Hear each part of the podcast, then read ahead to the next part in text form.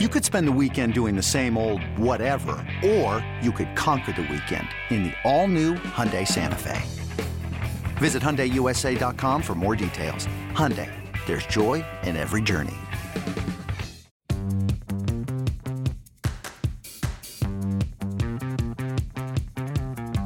Welcome back to the MLB.com Ballpark Dimensions podcast. I'm your host, Mike Petriello, a writer and analyst at MLB.com, joined by Matt Myers, MLB.com National Content Editor. Today is Tuesday, November 30th, 2021, and I'd like to say we had a whole bunch of different topics lined up for you, but if you've been paying attention to baseball for the last three days, you know that there is just an absolute fury of trades and mostly free agent moves, and I'm not sure we could reasonably do anything but try to dive through all of those. Matt, so far, total free agency spending 1.64 billion dollars, which is a very hilarious number to say. 10 different teams have so so far spent 40 million dollars total or more, led of course by the Texas Rangers. And I think what we know in large part what is fueling this, it is possible that by the end of the day tomorrow there will be a labor stoppage and then you can't make trades and everything. We get it. This I, I hate to say it's fun because it's fun in the sense of it's fun compared to you know the the freeze we may have coming up. Um, but I wanted to ask your opinion. For years, people have wanted the slow pace of the hot stove to be more like the NBA. I've never really been sure I wanted to see that, and we're sort of getting a taste for it this year. Is this a good or a bad thing? I mean, this week it's certainly a lot of fun. It's different. It's um, you know, every it feels like you know refreshing Twitter every second. Oh, who's who's who's gonna have signed now? Who's gonna have signed now? You know, I don't really know if you can really. I mean, the NBA thing is sort of the reason it happens in the NBA so fast is because there is a salary cap. So it's literally like a land grab. It's like there's literally a finite amount of money to go around, and everyone knows exactly what that amount is. So it's like, okay, I got to sign now, otherwise, like this deal might be gone. Right with baseball, there is no salary cap, and I don't think there was going to be one. So it's it's always been different, where there's like, okay, well, maybe if I wait longer, that money will eventually be there, or maybe some need will arise, and some team will suddenly be prepared to spend a lot more than they were in the past. Like uh, you know, the the famous example is like the Tigers a few years ago when Victor Martinez got hurt in the offseason and then they signed Prince Fielder to a 200 milli 200 million dollar deal in like January, something that, would not have happened, you know, 4 weeks 4 weeks prior. I think it would be cool if there was maybe if there's or like even if there's not like a hard deadline, maybe if there were like windows or quiet periods that could maybe give us some of this while also letting us know when things weren't going to happen. But maybe that's just me being someone who's in baseball media and would like to like have some reliable quiet time in the off season. yeah, I got to be honest. As much as I enjoy doing this podcast with you, the prospect of doing it right now gave me a little bit of pause, just because things are happening so fast that you almost sort of wonder by the time people hear this in three hours, like what else will have happened. And not really just in free agency. We know that this evening the uh, non-tender deadline is coming up. It actually got moved up a day as part of an agreement between the league and the players. And basically, what that means is that you know for guys who are arbitration eligible, the team has the decision just not to tender a contract, make them a free agent. I imagine we're going to see some interesting names coming out of that. Like every Yankee fan wants Gary Sanchez to be non-tendered. It's probably not going to happen. There are not catchers out there, uh, but that's like a whole other aspect of it. So I think over the next 24 hours, we are going to continue to see uh, a flurry of free agent deals. And what we're going to do really quick is we're going to take a break and we're going to get into the most interesting teams and moves we've seen so far. This episode is brought to you by Progressive Insurance. Whether you love true crime or comedy, celebrity interviews or news, you call the shots on what's in your podcast queue. And guess what? Now you can call them on your auto insurance too with the Name Your Price tool from Progressive. It works just the way it sounds you tell Progressive how much you want to pay for car insurance, and they'll show you coverage options that fit your budget. Get your quote today at progressive.com to join the over 28 million drivers who trust Progressive. Progressive Casualty Insurance Company and Affiliates. Price and coverage match limited by state law.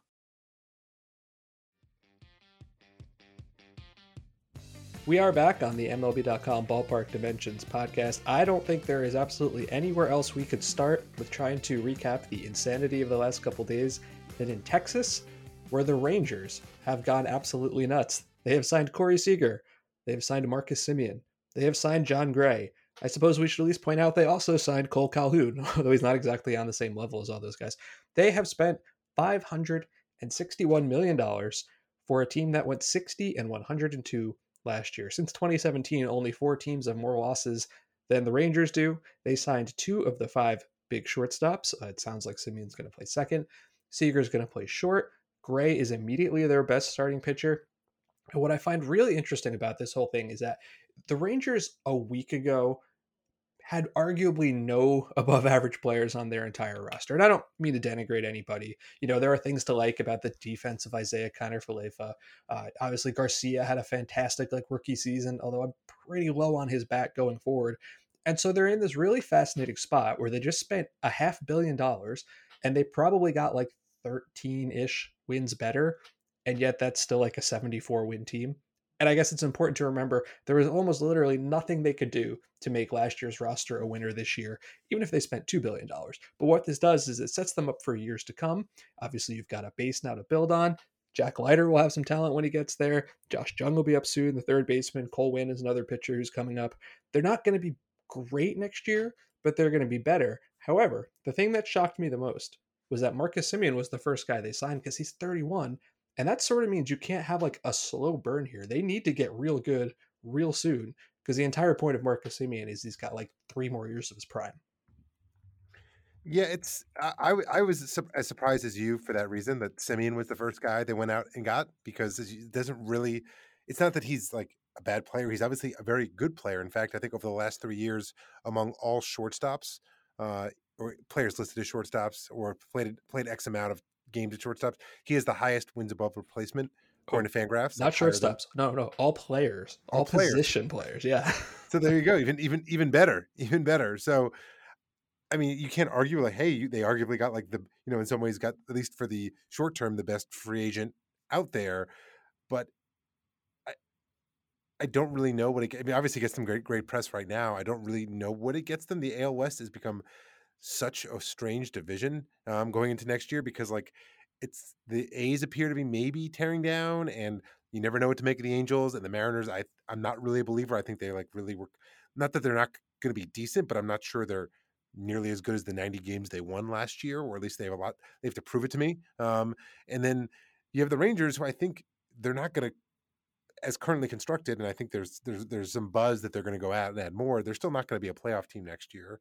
Um, the one thing in some ways that makes it most interesting is that they they're they're probably just not going to be like a, a, team that everyone beats up on anymore. You know, the, the the Astros have kind of famously just like destroyed them year in and year out over the last few years and just banked like 14 easy wins per season essentially against against the Rangers. I think they've at least raised their floor so that they're not like that bad and they're as i said they'll probably add some more players so to that extent it just might you know bring the whole division a lot closer together because there's not going to be like a complete patsy in the division anymore. Let me put you on the spot. Of the five american league west teams as the rosters stand right this second understanding more moves will come do you pick the rangers higher than fifth? Oh. It's okay if the answer is no I think I do because I do think the A's are going to do some. Ah, but I'm saying today, the rosters today, today not when oh, they oh, trade the Olson. Roster, oh, rosters today, I would still yeah. pick them fifth. Yes. No, I, I I agree with that for sure. I, I mean, that's the way you've got to kind of think about it, though. Is it's like you could go from 60 wins to 75 wins, and that doesn't necessarily gain you anything other than that for the next year when you're trying to then build off of 75 wins as opposed to 60 wins, you're in a much better spot. I mean, obviously this excites Ranger fans, right? And that's half the point. Like you have made your team much better, much more interesting. Um, I'm not sure I can think of a bigger upgrade in the middle infield than going from what they had last year to what they had this year. Going from uh, it was mostly Kiner Falefa, who's a very good defender, not much of a hitter. Nick Solak, a bunch of other guys. Uh, it's like an upgrade of about 350 points of OPS alone. I do think Seager gets a little underrated at times. I was surprised he got more than $300 million. And I think that's just partially because people think he's injury prone, but I'm not entirely sure that's true. I mean, he got hit by a pitch and broke his hand. You know, that happens. He had Tommy John surgery that erased an entire season, but we're not talking about a guy who's had, you know, multiple bumps and bruises. I don't I don't buy the injury prone label with him. Um, but I, I do think he's going to be a guy who is maybe a third baseman at some point. But what they need to do is get literally any more pitching. Their rotation right now: Jon Gray, Dane Dunning, and can you name another Ranger starting pitcher? Can you? Um, I'm sorry. I'm sorry to have asked you that question. AJ Alexy. All right, Jay Alexy, very impressive. Uh, yeah. Anyway, that, it, I want to make do want to make one more point, and you you you kind of hinted at it. Like to be clear, like the Rangers haven't really given their fans much cheer about the last few years. So like it's cool they're trying to get their fans engaged and like get better players. Like I think that's exciting. I think it's fun. If you're a Rangers fan today, you're like, oh, this is awesome. My as you said, my team is way more interesting. My team's going to be way better. And like weird stuff has happened. Like it's not crazy to think that with a couple more additions that like they could be a competitive team. I'm sure the ownership is thinking that. They also like, hey, we have this new ballpark. We want to keep fans excited about it. Keep coming, keep coming in. We know Corey Seager has had a lot of success at that ballpark in 2020 in the uh, the neutral site playoffs. He won NLCS MVP and World Series MVP playing at Globe Life Field. So like, it's not it's not, it's not preventing. Yes, they, they gave up a couple draft picks, but like, it's it's not really going to appreciably set them back in any meaningful way. No, not at all. I really liked what uh, Jon Daniels said earlier in the winter too. He he looked back to 20 years ago now somehow when they gave Alex Rodriguez that 252 million dollar contract, and he spent three years in Texas and had three incredible seasons, and they finished in last place three times anyway. And he's like, you can't just expect one player to do it alone. You know, you have to build talent around them, which is what they failed to do 20 years ago, and it's it's clear they're working towards doing that this year. So I think as long as you have the understanding that you can spend this much money and being 500 uh, below 500 next year is not a failure it's a it's a stepping stone on the progress to where you want to be then i think this all makes uh, sense enough so long as they continue to keep going. I don't know if it's possible to say this that somehow a team that spent a half billion dollars was not the loudest team but it sure seems like the mets have been the loudest team not always for good reasons. Um, max scherzer starling marte eduardo escobar Mark Canha, all 33 years old or older, which I find really fascinating. I want to talk about the position players briefly first because I really like how these three guys were all bought, brought in in a way that directly addresses some huge Mets problems. Uh, last year, over the last two years, the Mets had the second highest percentage of plate appearances coming from left handed hitters. They're super lefty. Well, Marte and Canha are righties, and Escobar is a switch hitter. Last year, the Mets had, I think, the second worst base running performance in baseball. The metrics and the eye test extremely matched up on that. They were just wretched on the bases. Well, Starling Marte stole 47 bases and was the most valuable base runner in, in the league last year. And for as much as I've enjoyed Brandon Nimmo trying his best to be a center fielder over the last couple years, and I think he's better than people give him credit for, having him in center and not, you know, in left field has kind of had a domino effect on the whole defense of the team because then you've had Dom Smith on left. The, the defense uh, up until at least last year in the infield has not been very good.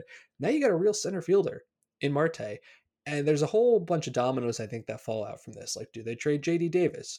Are they going to trade Dom Smith? Well, what happens if there's a DH? There's a lot that's going to happen out of this. Robinson Cano's back in the mix as well. But I really liked those three deals just in the sense that they made sense for the actual needs of the roster. And even though none of those three guys are young, they're short term deals. Escobar got two, Canha got two, Marte got four. Now that's a little bit longer than, than you'd maybe expect for a guy at, at his age. Um, but those three all made sense. And then you get to Max Scherzer. But first, Matt, those three guys. Are you with me?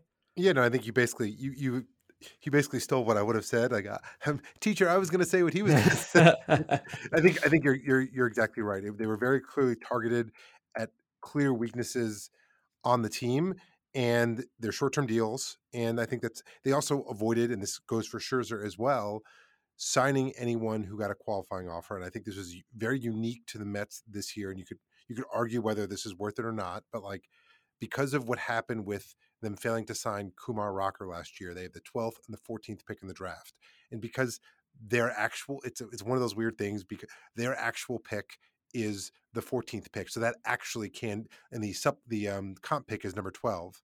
So as a result of that, if they had signed someone who received a qualifying offer, they would have lost the 14th pick and the bonus pool money that comes along with it, which is maybe just as big because with Conforto probably leaving, Michael Conforto leaving, and Noah Syndergaard already having left, they're going to have a lot of picks in the top 100, and they're going to have maybe the biggest bonus pool of any team, if not one of the top two or three.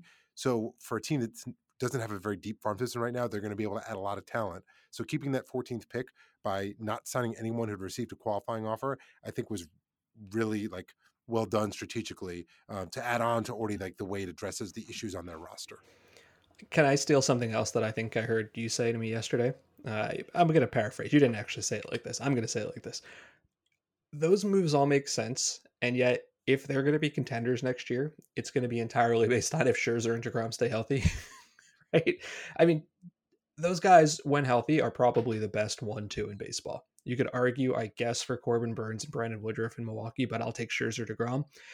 And yet Degrom didn't pitch after the you know first part of July because of an arm issue. And Scherzer's 38, and he was fantastic last year. Like the velocity wasn't down. You know, people forget that after he got traded to the Dodgers, he allowed six runs in his first nine starts. I don't I don't want like the uh the postseason disappointment to overwhelm how amazingly good he still was last year. And yet the last time we saw him, he was unable to make an NLCS start because he had a dead arm. I think that's a term that maybe sounds a lot worse than it is. You know, like dead arm is about the worst thing you can think of, um, but it mostly just means tired arm couldn't get loose. I think he's going to be very good next year.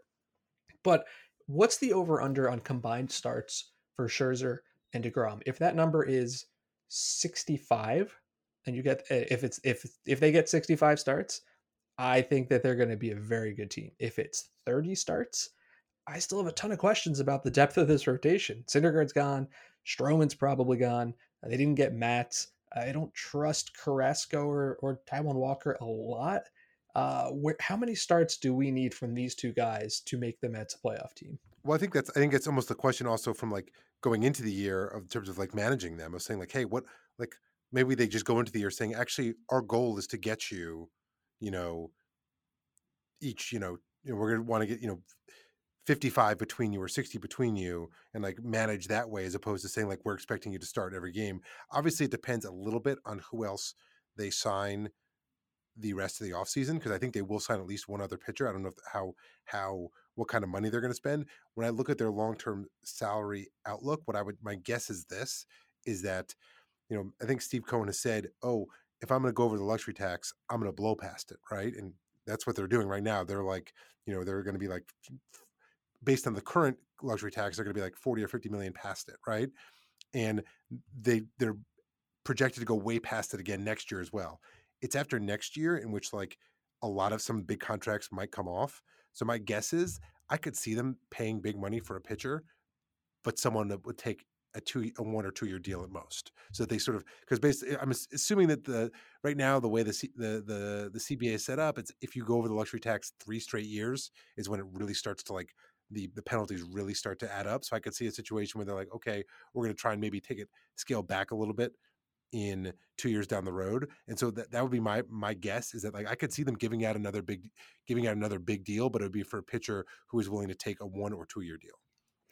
Um, I think this is going to be another situation where we're going to go into the season and the Mets are going to have like a 94 win projection like they do every year and everyone's gonna get like this has happened like four years in a row because the Braves keep winning the division, even though they are never ever projected to win the division. And I think this is to be another thing where it's like, yes, the projections are saying you're to get enough innings from Degrom and from Scherzer, and if you do, great. You listen, Lindor, I expect to be better. I think the lineup will be better based on those moves. But I just don't know what to expect out of Degrom. like I really, I don't know if I if I could really count on more than 40 innings from him last year and uh, I don't know. It's it's complicated to be a Mets fan. I guess you're happier if you're a Mets fan right now than you were two weeks ago when the main story in Metsland was will anybody accept being the general manager and what will our owner tweet next? Like this is better. Mets fans, well, I think this, should be happy. This should. Well, sorry, I'm I'm also confused. You said 40 innings from did Degrom only throw 40 innings last year? No, I just I think threw like 79 or something. I just okay. kind of made that number up. Um, I think this should at least put to rest the idea that team players don't want to play for the Mets because Steve Cohen tweets. I yes, hundred percent. Totally agree with you on that. my guess, because my guess is they will sign one or two more big names. Especially as I said, my guess would be on on short term deals. Yes, no, I, I couldn't agree with you more on that. It turns out that players like money and lots of it, and that's what Steve Cohen has. Let's go to Detroit because Detroit's really interesting. We've been talking about them for a while as a team that's like finally on the upswing after a bunch of losing seasons. Uh, they played like over 500 ball for the last four months of the season. And you've got all the young pitching, Skubal, Mize, Manning. You've got Torkelson coming up, uh, probably, if not opening day, pretty close to it. Uh, Riley Greene's coming up. I've always liked Jeimer Candelario a lot. So they're a team on the rise and you knew they'd make some big splashes this winter. They kind of jumped everybody a couple weeks ago to get Eduardo Rodriguez, and this morning or overnight, I guess, reportedly they have finalized a six-year, $140 million deal for Javier Baez. I have a lot of thoughts about this one. I think this is where one where maybe you and I disagree. Um, I like obviously that they are spending big money on a shortstop. That makes a ton of sense. I also think this is one where you have to look at the dollar figure because 140 million dollars is not necessarily that much this winter. You know, Seager got 325. Correa is going to get over 300, so he is being paid less than half uh, a total dollar amount than those guys are. Uh, he's being paid to be not a superstar. He's being paid to be an above average player, which which I think he is. And if you go into that with that context and you say, well, he's a big upgrade over Niko Goodrum, and his defense will help the young pitching improve, and he'll add some power that this team really needs. Like I don't want to come out and say this is a bad deal. Like he makes them better, uh, even setting aside how much fun he is to watch and all that. I just have so many concerns about his profile. Really, the thing that gets me about this is it's a six year deal but he gets an opt out after year two. So if he goes out the next two years and he strikes out 40% of the time, you are stuck for the next four years. And if he doesn't, if he goes out and improves himself, he probably opts out before the Tigers are actually really good again. You know, like the, the strikeout profile, the potential slight decline in the defensive metrics, I this this one worries me a little bit. I'm sort of of two minds on this one because I, I think I'm higher on Baez than you are as a player in general, just because I think that like I do think that he has some int- like not intangible value, but I think that like he actually can make plays. He's like makes game changing plays in a way that few few players can, and I do think that's something that is actually is really really hard to quantify. Like he will regularly make plays on defense on the bases that like a lot of guys can't make, especially when you combine his like his power, which you know is he has he does have legit plus power. That said, like I feel like he's I feel like he's more of a finishing piece piece for that reason. He's the kind of guy you want on your team if you're in the thick of it and you're like, hey, I know I'm going to the playoffs or I'm going to be like in the race going down to the wire. And like he's a guy that in a big game you want on your side just because you know he kind of has that ability to sort of change a game he's kind of what I would say more is more of like a ceiling raiser than a floor raiser. And with the I think with the Rangers, uh, sorry, the Tigers need right now is more like floor raisers because that's right now they're they're not that good. Even though they actually were, I think I saw Jayson Stark point out that like you know yes it's a little arbitrary, but after the first twenty five games last year they had a winning record. Um, but that for that reason, I just think that like he doesn't at this money for a team that's sort of farther along in the process and a little closer to competing. I think he would make more sense. Like a team like the Mariners, I think he would make more sense in that context. A team like, hey, we know we're going to be playing, or we we're pretty confident we're going to be playing in pennant race games in September, and this guy could like really make a difference in you know into moments that will be meaning meaningful for us. So that's that's kind of where, where, I'm at at it. Where it's like I don't necessarily think the money's crazy. I just think the fit with the the team and the timeline is weird. And as you said, the the opt out is also kind of strange. I'm surprised that that he was able to get that. But you know, I guess good for him. Well, that's the thing is I don't know if I can see him being on the next good Tigers team because while I think they're improving, I don't think they're going to be competitive. Well, not competitive. I don't think they're going to be World Series contenders this year or potentially even next year. And then after that, if he has been playing well and you want him around, he's probably gone. And if he's not playing well, that materially hurts your chances to contend. You know, like when you look at the way he strikes out, and he strikes out so much more than anybody else on a rate basis over the last three years among qualified players. Yes, he chases. Like that's a whole big part of his game is he swings a lot. He chases a lot.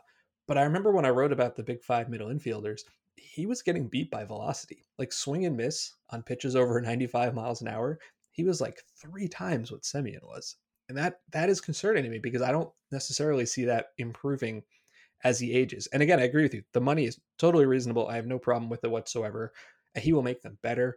And I also think he's going to be fine in that ballpark because you know he's not hitting wall scrapers, right? Like when he hits the ball, he crushes it. Uh, it, it, quality of contact for him last year was kind of the same as Freddie Freeman, of course, less contact. And Comerica is a better hitter's park than people give it credit for. So I think he's going to go there, play pretty good defense, hit 35 homers, have like a 302 on base percentage.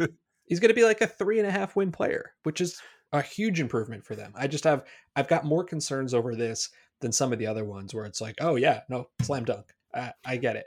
I, I want to make I want to make one more point on Baez before we move on to our next team, just because I know there was, and we'll just kind of go back to the Mets for a second because I know there's a lot of talk of like, oh, the Mets should have kept Baez back, and I guess supposedly they made him a pretty good offer early on in the process that he rejected, and it kind of didn't go anywhere from there. I actually never saw that as a great fit because like whatever you think of, you know, Robinson Cano at this point or Jeff McNeil, like those guys are on the roster and they both play second base. And if Baez isn't your shortstop, he's going to play second base. So it would have seemed weird. I know everyone thinks that like the Mets are just going to spend unlimited amounts of money, and maybe they will, but it just never seemed to make sense to me with Robinson Cano coming back. And I actually still believe Robinson Cano can hit, but I may be alone on an island on this one. Um, so it just it never really made sense to me. So I was like not at all surprised that he went elsewhere. It, like I would have been way more surprised had he ended up back on the Mets for a deal for over $100 million. I, I agree with you totally. Let's talk about the Blue Jays. I love what the Blue Jays are doing when you think about what people know about Toronto, they think about the young, exciting lineup, right? They think about Vlad Guerrero, they think about Bo Bichette, they think about Teoscar Hernandez and all those guys. But I want you to focus on what they have done in the rotation over the last three seasons now that they have signed Kevin Gausman to a five year deal worth $110 million. The Blue Jays rotation is not only very good for 2022, it's set up for a while. So you've got Gausman through 2026, two more seasons of Hyunjin Ryu. Alek Manoah, who is a breakout rookie, he's not going to be a free agent until 2027. They signed Jose Berrios to a seven year extension a couple weeks ago. He's there through 2028. I'm not totally out on Nate Pearson yet, although I'm not sure what to make of him. He's there through 2026. And you've still got Ross Stripling kicking ground as a fifth starter for one more year. Two years ago, they had what Charlie Montoyo, their manager, uh, infamously referred to as an opener and a guy as their rotation. Uh, someone sent me a tweet. I think it was Eric Steven, a longtime friend of mine, who uh, at one point that year they started Edwin Jackson, and Charlie Montoyo was asked why, and his answer was, "That's all we got." Which tells you where they were. Two years ago, Trent Thornton started 29 games. Aaron Sanchez, Marcus Stroman, Wilmer Font, Jacob Waguespack, Clay Buchholz, Clayton Richard. There's still 11 more guys who started games that year. I'm not going to go through them all because I care about our listenership that much. For all the talk about the lineup, it's so fascinating what an incredibly good starting rotation they have built. Because you could conceivably look at this team and say, you know who our number four starter is next year? Hyunjin Ryu. That is a nice place to be in. Yeah, and I think I think the, because of all the stuff that's gone on, the the contract extension they signed with Berrios kind of got also maybe kind of went under the radar a little bit, but that that's kind of worked out. I think that's worked out well for him. He's been as as far as pitchers go, he's been incredibly both durable and consistent. Maybe not quite as high of a ceiling as some expected, but like he's a pretty reliable, above average major league starter, and that's pretty valuable in this day and age. I'm not as high on Gausman as some, but he's still very good. So I think I think it's a really good point just about how their their rotation is way better than people give it credit for. Do you think they're going to try and quote unquote replace Semien, or just hope that like Cavan Biggio comes back and is like better than he was last year, and he was not very good? Well, you can't replace Semien, right? I mean, he was. I meant, I meant like go out and like when I say quote unquote replace, I meant like go out and acquire someone to to try and give some fill fill some part of that void. I think so because you can start Cavan Biggio at second base and still need a third baseman. You know, I like Santiago Espinal, but he's probably not your 162 game starter at third base. I think every Toronto fan wants Jose Ramirez out of Cleveland, but that's probably not going to happen. They could still be in on Kris Bryant. Like that's a really interesting fit there. I think. Kyle Seager, perhaps, as a third baseman. Like there are a couple of third base options. They're not going to go, you know, sign Carlos Correa and move Bo Bichette to third base or anything like that. Um, they're probably not going to go get Trevor Story and move him to third base, although I guess they could. I like Chris Taylor there a lot. You know, you could have Taylor and Espinal and Biggio kind of moving around a little bit. That makes a lot of sense. They have to sign some kind of infielder. Uh, they also signed Yimi Garcia, who's a, a pretty decent reliever. For all the disastrous talk about their bullpen last year, it's true. Like it almost single handedly ruined their season. A lot of that early season bullpen has already been turned over. You know, like Trevor Richards, they got, he was pretty good. Adam Cimber, they got, he was pretty good. Uh, you know, they hope to have better health from Julian Merryweather next year, and Tim Mayza was pretty good. So I'm not that worried about the bullpen anymore. But I, I think if you can say, listen, we signed Kevin Gausman, uh, we added Garcia to our bullpen. Yes, we lost Semien, but we're going to add some kind of infielder, whether it's Taylor or the other Seager or Bryant. I, I think that's a really fantastic offseason for them. I don't think they're done, but I also don't think they're going to get one of the quote unquote big name guys. Uh, they kind of had to get Gausman though, because in addition to losing Semien, they also lost Robbie Ray, who is going to Seattle. Seattle's had an interesting offseason so far. They traded for Adam Frazier the other day. And I guess I had a little bit of a disagreement when people kept referring to him as All Star Adam Frazier, which I guess is true. But he also had like the best BABIP first half of his entire life and made the All Star team, and, and good for him. Got traded to San Diego, was not very good there. And like, he's a decent player. He's like an average ish hitter, just has like no power whatsoever, you know? So that's going to necessarily limit him to are my batted balls finding holes or not? Uh, they traded for Ray, which made a ton of sense because otherwise their rotation was like Marcus, uh, Marco Gonzalez, Chris Flexen, and Logan Gilbert. Not a good enough top three for me, but now you put Robbie Ray on top of those guys. That's a pretty decent top four. Ray is kind of in a similar situation to Javi Baez, I think, because you know Ray infamously could not throw strikes in 2020 at all, and then went and won the Cy Young last year. He gets an opt out after year two. So if he proves that 2021 was for real, he's gone in two years. And if it's not, uh, it's going to be a long five years not throwing strikes. I mean, I think I think the Mariners were in position to uh, to add, but man, they still need a power bat. Semien would have been so good there. There's, I mean, I think uh, I think Kris Bryant still fits very well there, but there's one guy who I think is like actually the one I think I, this occurred to me this t- today, and I was like, okay, this is the guy they're almost definitely going to sign, and want to see if you can guess who it is. That you would say is going to sign there? I think I, I'm now convinced this player is going to sign there. Well, let's see. I would have said uh, I would have said Kris Bryant as well, but I don't think that's who you're going for. I think Kris uh, Bryant still might sign there, but I think there's yeah. other players. I, am take it to the bank. He's going to sign there. This is not based on any. This is just my hunch. Uh, are we going infield or outfield here? Uh, an outfielder. You're going to say Michael Conforto. Michael Conforto, born in Seattle. Yeah, yep, yep. I mean, are we they, are we making too much of the hometown guys? I mean, yes and no. Like, I think that's totally that is totally secondary. But the fact of the matter is, like, they really need offense. I think that like there's not going to be a lot of demand for uh Conforto. He got a qualifying offer. If there's one team, they've already given up one pick for Robbie Ray, and the Mariners have a great farm system. Like the one thing they actually need right now is like major league competence, and they could sort of like they could sort of survive losing some draft picks as much as almost any team or any near contender or near contender can.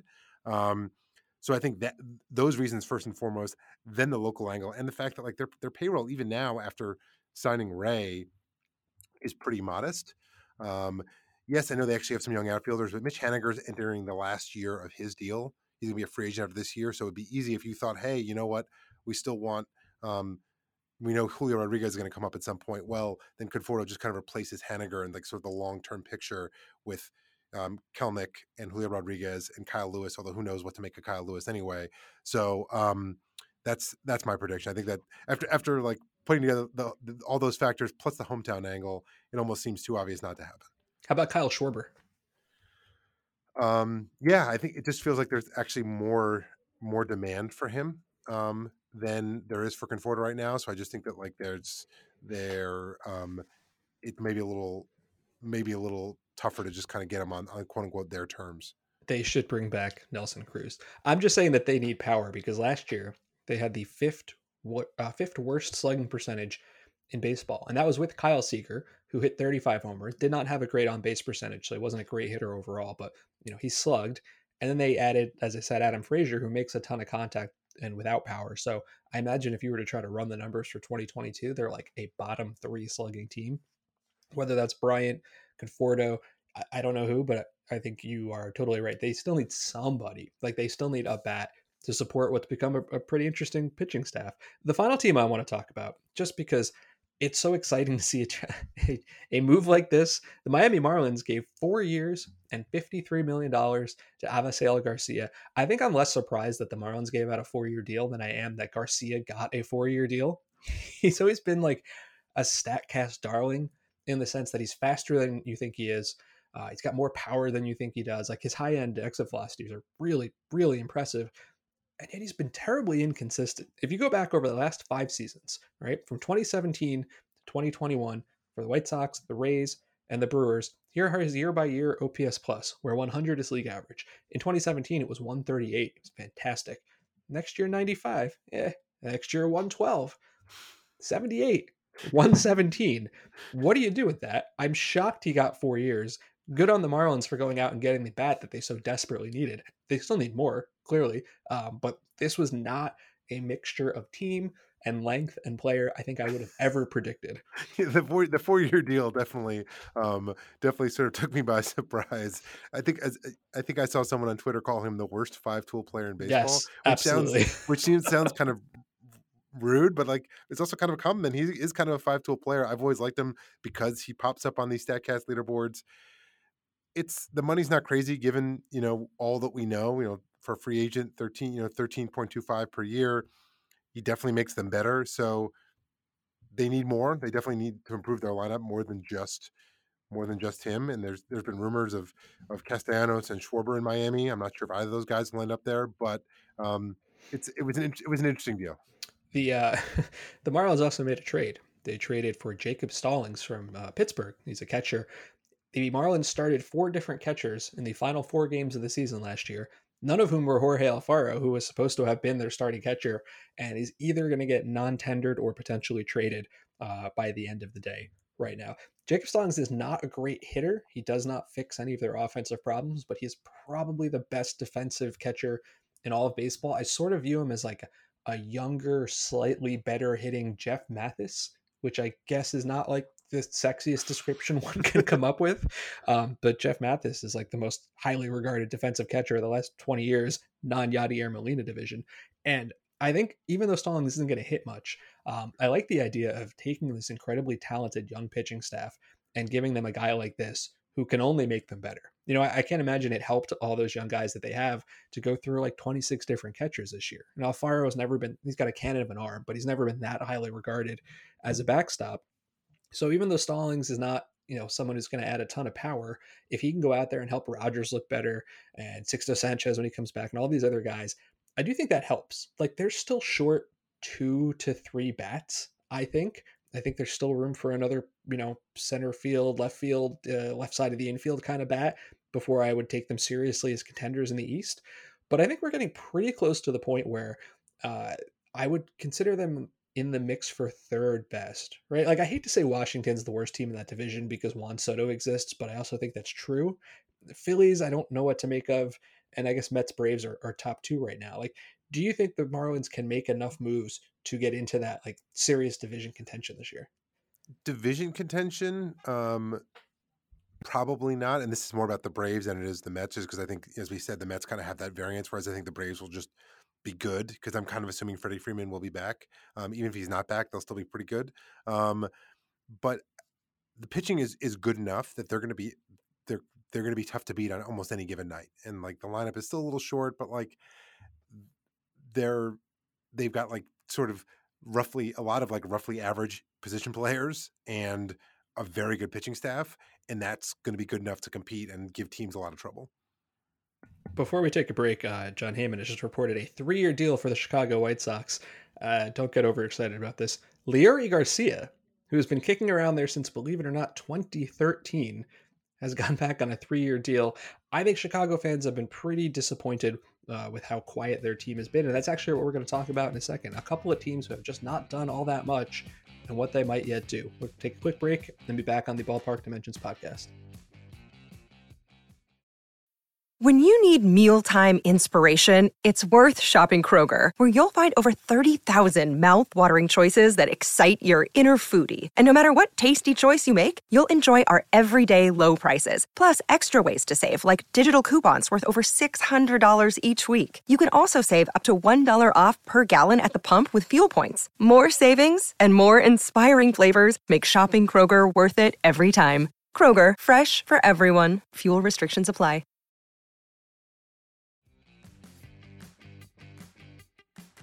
We are back on the Ballpark Dimensions podcast. Mike Petriello and Matt Myers. It has been a wild couple of days in baseball for most teams, but not for all teams. A couple of really big market teams have done just about nothing. The Yankees haven't really done anything. They have brought back reliever Joely Rodriguez, and that's about it. The Dodgers haven't really done much of anything. I guess they signed Andrew Heaney, and that's something. Uh, but they lost Scherzer and, and, Daniel Hudson. And Daniel Hudson, thank you. Uh, they lost Scherzer. They lost Corey Seager. Uh, Chris Taylor remains a free agent, and Max Muncy, who had the Dodgers had said he did not blow out his UCL when he got run over at first base at the end of last season. Well, he went on TV yesterday and he said, "Yeah, I tore my UCL. That's not great." The worst part for me is there's no additional information. We don't know if he's having surgery. We know that his recovery has been slow, but we, does that mean he's not in the lineup on opening day? Is he out till June? Is he out till I don't I don't know. That's a whole big thing. We'll get to that in a second. The Red Sox have done very little. I mean, they signed Michael Wacha, which is fine, and the Phillies have done very little. And I've generally been of the opinion that it matters who's in your lineup on opening day. It doesn't really matter if you sign that guy November 1st or February 1st. But I also couldn't really sit here and tell fans of any of those teams not to be frustrated because man, so much has happened. Who's who's the most surprising for you out of that group? Um, it's a really good question. In some ways, in some ways, the Phillies because they've just been very aggressive in free agency the last few years, and they have some obvious holes. And a team in their division just won the World Series, and another team in their division is going out and making lots of huge moves. So I'm sort of surprised they haven't tried to do something to kind of react to that. Again, not saying that's like the right thing to do. I'm just sort of surprised they have not. Um, I know everyone's itching for the, or I shouldn't say everyone. Yankees fans are itching for them to make make a move, and I kind of feel like they're waiting out the market for Correa. And this actually, I mean, not that they're going to suddenly get him on like a, you know, like a one year, you know, a three year, thirty nine million dollar deal. I think he's still going to get something close to whatever Seager got, but um, I think they're kind of waiting it out, and it'll probably work out well for them in that in that regard. So um, that's what I would say. Who who surprised you the most? Well, I think it's the Yankees in part because you know Corey Seager would have been a good fit. They obviously needed a shortstop. I was a little surprised they didn't even on a lower scale get on the uh, in on the Jacob Stallings trade, just because nobody seems to like Gary Sanchez. I think what's going to happen is you know none of these teams are going to sign a big ticket free agent uh, soon, right? I think before the season starts, maybe later in the winter, yes, like Carlos Correa to the Yankees still makes an enormous amount of sense to me. I wouldn't be surprised if in the next, you know, 12 hours or so, both teams make a trade. I'm going to give you two examples of potentially tradable guys out there. The first is there was a small signing today that we didn't talk about because it just it doesn't move many needles, right? The Cubs signed Yan Gomes for two years and $13 million. Fine. Yan Gomes is a, a perfectly usable catcher. The thing is, the Cubs have a ton of holes, and none of those holes are a catcher because they have Willson Contreras. And about 10 minutes after this was reported, Willson Contreras tweeted four airplane emojis in a row, which I respected. So, could Willson Contreras be traded to the Yankees? Will, will that mollify Yankee fans? Here's another one. The Rays, uh, who signed Brooks Raley and Corey Kluber, have only finalized one of those deals. They have finalized Raley, they have not finalized Kluber because their 40 man roster is full. They need to make some kind of move. That could be non tenders, sure. Maybe it's trades. Can you think of a team that needs a center fielder more than either the Yankees or the Phillies? And can you think of a team that has a center fielder who is available and a great defender more than Kevin Kiermaier? I don't know if the Yankees and Rays would trade, but Kevin Kiermaier on the Phillies by the end of the day, like I could see moves like that happening. It's not going to fix their winter. It's not going to be the big free agent deals they want to sign. Um, but I, I think trades like that almost have to happen because if you think about the timing of the next couple days, the window for free agent deals is coming to a close just because you need to leave time for physicals and everything. And I think I think there's going to be some trades around the non-tender deadline tonight. Is Kevin Kiermaier a Philly by the end of the night? That is a really interesting theory. I almost feel like we need to end this podcast and get it published so that you can have that out there before it actually happens.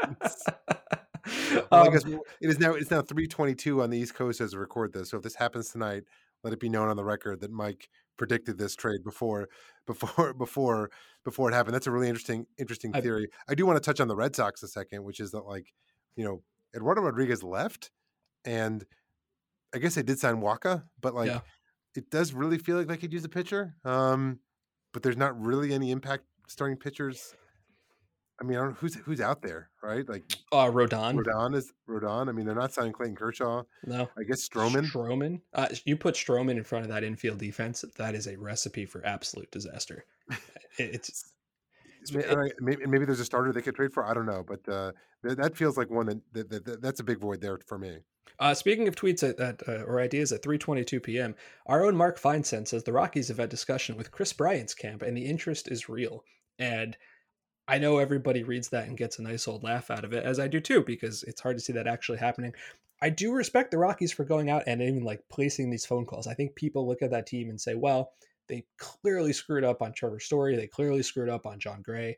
Maybe they're just going to sit still all winter and hope something happens. And even though I don't think Kris Bryant will be a Rocky, good on them for trying. that would be kind of fun. Like I don't know that I can see him actually choosing to sign there because he probably has his choice of many other options.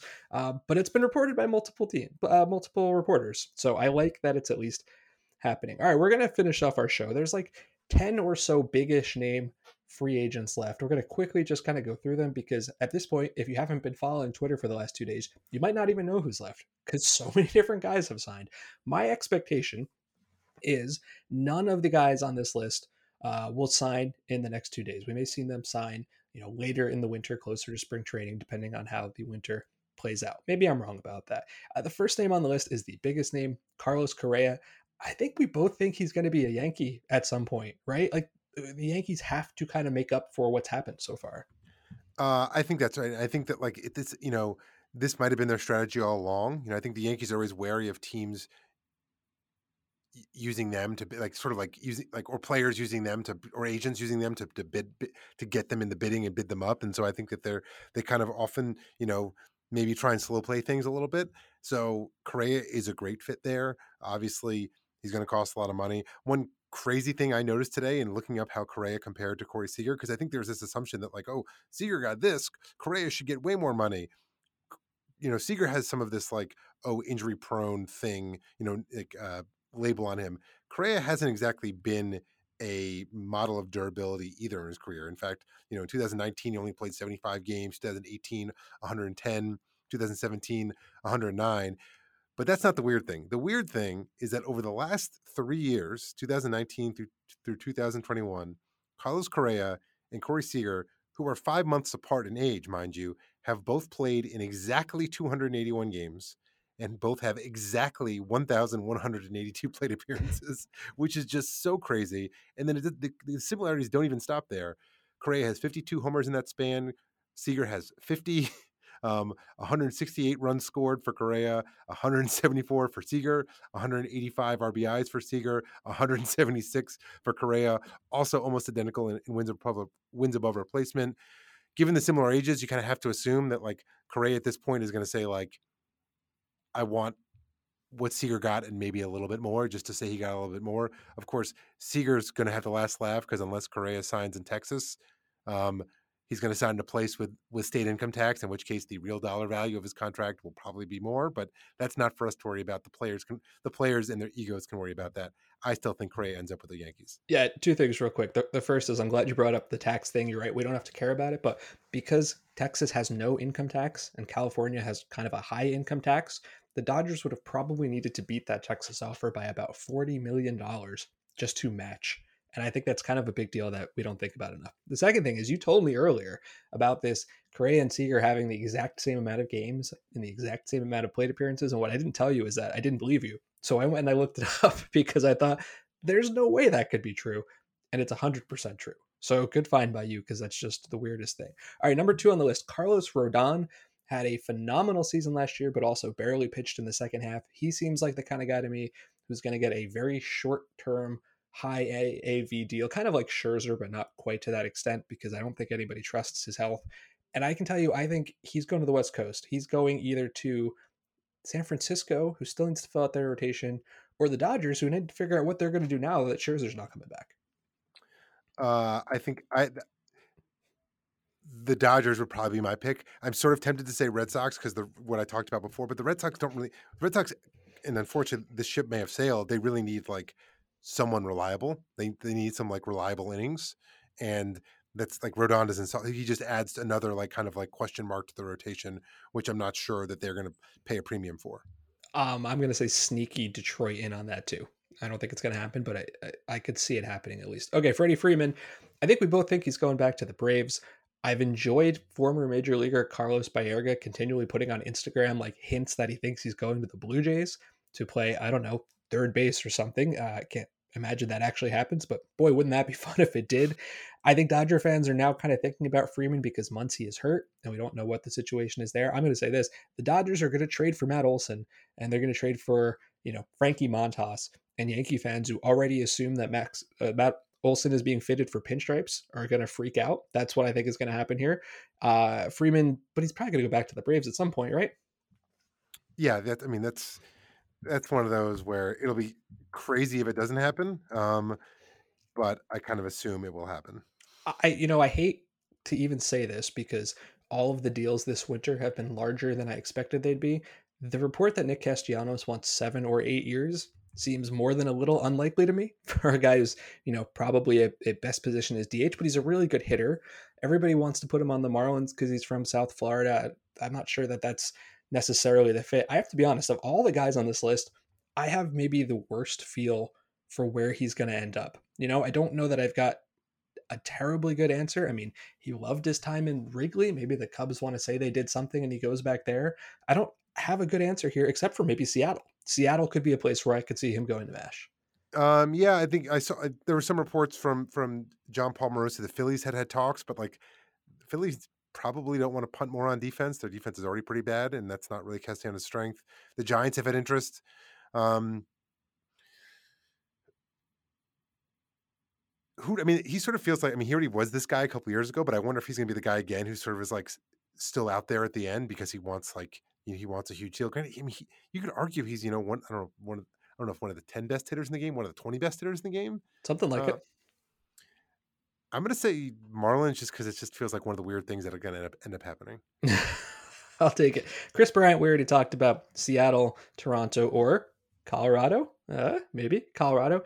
Story Trevor Story has there's just been so much silence necessarily around him. And I'm not sure why. Like, I don't think it's because he's got, you know, the Coors Field effect. Like, we've talked about this a trillion times over the years. If the Yankees don't get Correa, I could still see them getting Story. I guess, I guess I'm going to say Correa, Yankees, and Story, Houston uh, is a thing I could see happening. Uh, I think I think I think Houston is, is where Story's going to end up. I think the, the Astros are going to wait this out and end up with another really good shortstop. At you know, I think he'll probably get something closer to Baez than what Correa is going to get. And so I think that like, and the it wouldn't shock me if you know Story's a better player than Correa over the over the next you know maybe not over the next three years, but in any given season has is a, is a more is a more is a more valuable player. We haven't heard a whole lot about Marcus Stroman. Um, I think you know he's had a couple of really good years. His profile is different from some of the other top starting pitchers in that he's not a strikeout guy. You know, he's a pitch to contact, get ground balls, reliable. Like that's a, a valuable kind of pitcher for a lot of teams to have. He's pretty clear he's not going back to the Mets. Uh, he's been pretty active on social media in a way that I think has turned a lot of people off. But there are a lot of teams that need starting pitchers, but you need to have him in front of a good infield defense. The Red Sox cannot sign Marcus Stroman. The Phillies cannot sign Marcus Stroman. What do you think about the Twins? Right? Like the Twins didn't extend Byron Buxton for seven years to punt for the next five years, right? Their starting rotation is really thin, and there's not a lot of options for them. I think that's a really interesting theory. Like I, I could like that. Like that's one I hadn't thought of, and I'm like, hmm, interesting. I'm to say the Angels because they like. Yes, they went and got Noah Syndergaard and they signed Michael Lorenzen to be in the rotation, but they still don't really have any reliable starters. And I, I'm a fan of Stroman in the sense that I think that he has a high floor. And like, if there's a team that desperately needs a high floor starter that is intending to compete, it is the Los Angeles Angels, and they haven't you know signed a big multi-year deal for a pitcher, I think he's the guy. You know, I actually kind of like that. If you look at their infield right now, Rendon, uh, presumably he'll be healthy. He's a pretty good third baseman. Fletcher at second or short is a pretty good infielder. They they could probably use a shortstop. And I know he can't hit. I know his bat is truly terrible, but you bring back Simmons and you put him at shortstop, all of a sudden that's a really good defensive infield, which is perfect for a guy like Stroman. So I'm kind of with you on the Angels fit. All right, three more guys we'll go through quickly here. Chris Taylor fits on literally every team.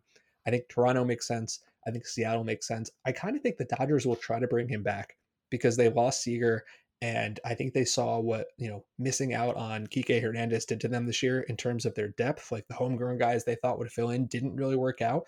I think Taylor just goes back to where he was.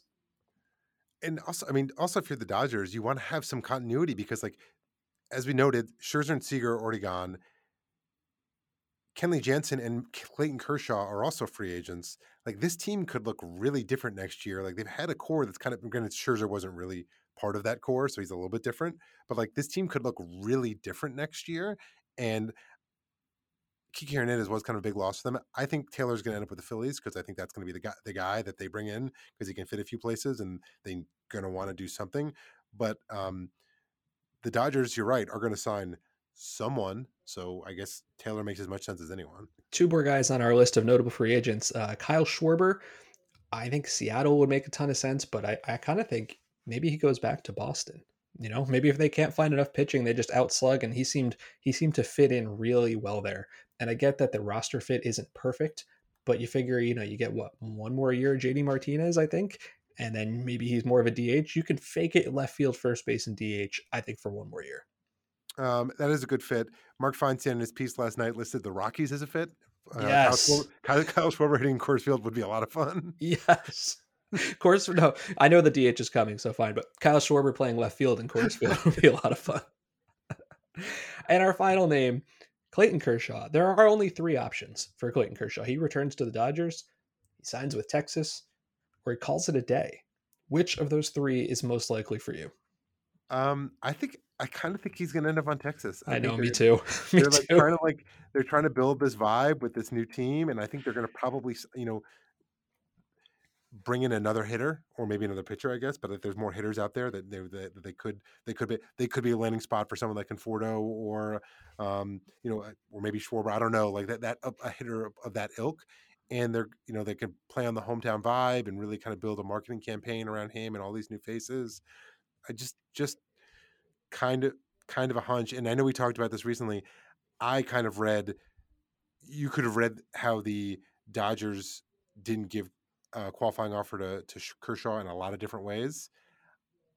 I maybe being a little more cynical read it as, oh, I'm they're skeptical about the, the health of his arm. I hope I'm wrong because I hope we get to see more Clayton Kershaw. I really do, but like that's just kind of how I read it. So I felt like maybe the Dodgers aren't going to be going nuts to bring him back. Yeah, I think there's some truth to that. I think there's also a little bit of we didn't want to force him to make a decision based on this time frame before he's ready just because of how important he's been. And I hope everybody who's been listening to this podcast listens to it quite quickly after it's been published because it sounds like a lot of moves are still going to keep happening over the next day or two. And then after that, we're not quite sure. Things might come to a halt. We are still going to do our podcast each week. We've got a couple of interesting guests lined up. Next week, we'll speak to Joe Posnanski, our friend and former colleague, about his book, The Baseball 100. And we'll know by then whether Buck O'Neil is going to get into the Hall of Fame. Joe has a lot to say about the great Buck O'Neil, so we're excited to talk to him. That'll do it for this week's podcast. Don't miss an episode by subscribing on Apple Podcasts, Spotify, or wherever you get your podcasts. If you're enjoying the show or have any suggestions, leave us a rating and a review. Thanks for listening to the Ballpark Dimensions podcast. See you next week.